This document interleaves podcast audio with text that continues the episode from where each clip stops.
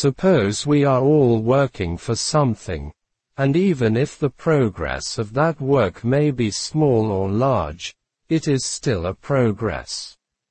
Even if it's 0.0001%, progress is progress.